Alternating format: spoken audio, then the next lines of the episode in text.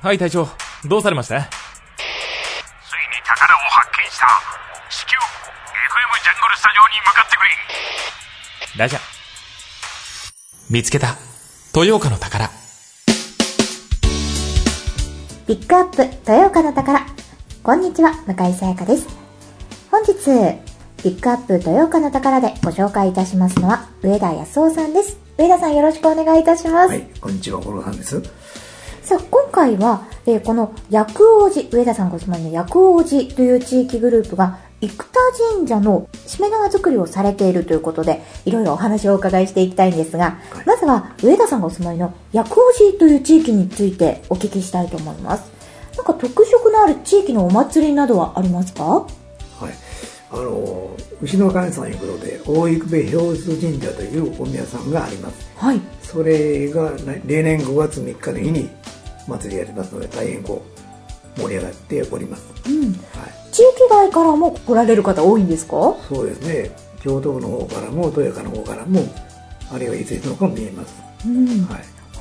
これが、えー5月3日にあるお祭りということで、そうですなねんか秋とかにもお祭りはあるんですか秋はもう上林さんとかありますけれども秋全体の祭りとしては地区の祭り長蘭の祭りが10月の7日が8日頃ですにありますはい、この辺りはね結構秋祭 りもなんか地区ごとにあったりするので薬王寺もそのお祭りがあありるんまですすけけどどもそのね時はもう催し物は何もありませんあそうなんですごか人でお会いするだけですうーんなるほど11月に入ってからもお祭りはあったんですよねそうですね上返すなんていうのがありましてね、ん10月は神さんが全部伊豆神社に行ってはい11月にお天皇さんが帰ってきて、またそれぞれの皆さんに帰られるとはいいうようなことで、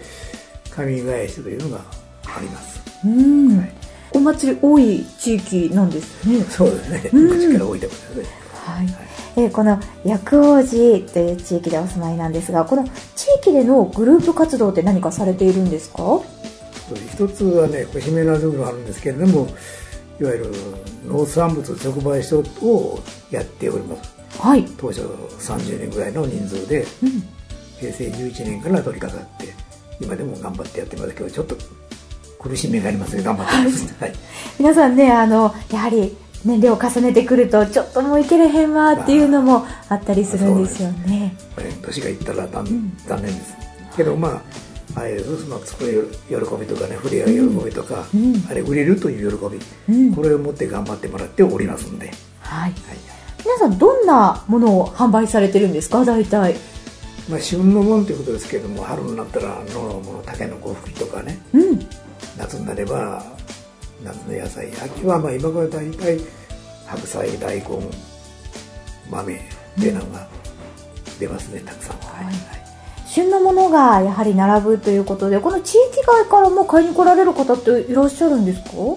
うですね地域外からはいわゆる国道426が通っておるのでね、うんやっぱり京阪神の方が寄ってくれますあなるほど、ちょっとね観光に行かれる時とかによっ そうてそう帰る時とかねあ美味しそうなお野菜があということ そうでそうそう買って帰られる方もはいはい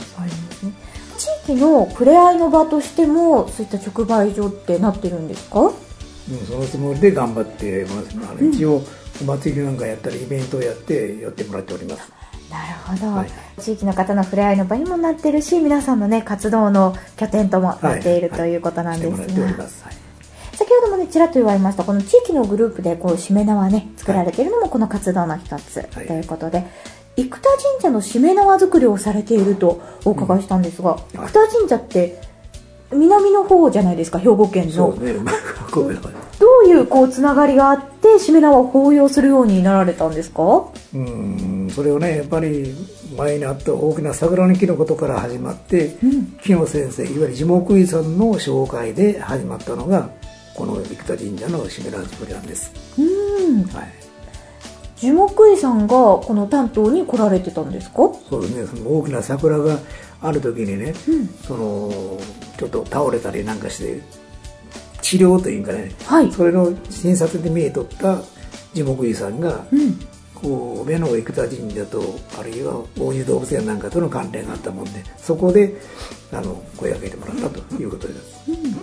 王子動物園ともつながりがあったということで最初はなんかその王子動物園とのやり取りだったんですかそうですね大湯動物園のコアラとかあるいは、えーチンパンジーとか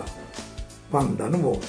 遊ぶ材料を提供してくれますそこから始まったのですよ、はいはいはいあそうなんですね最初はこう動物 園のそうそう動物のたちのためにということその材で料を運んでったのが、ジムブイさんがたまたまそのエベタ神社の森林も毛利さんにとってはいでそれの流れでついでに杉森をやってくれんかとうん始まって、それから始まってそれでは杉森の顔もええけどもシメラも作ってくれと、はいこういうことです私お写真を見て初めてあの杉森っていうのを見たんですけど、いはいすごく大きいものでびっくりしましたそうですね大きいですね材料は杉だけなんですかは杉の木の葉っぱとわらといすすきの穂うんこれだけ持っていきますはいはいだから縄縄とねはい、これを持っていってこう飾り付けというかその作られるんですか向こうでそれは向こうの神職さんが作られますなるほどということですじゃあ、えー材料のを提供だけ持っていく、でも縄は皆さんが作っ作ってて持っていかれるんですよね、はいはいはい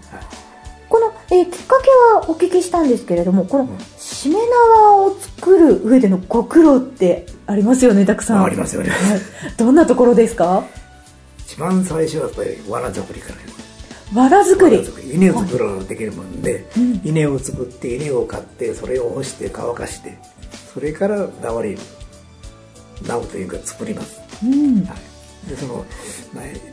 稲作りが大変ですし大変それからいうしめ縄を作る作業も大変です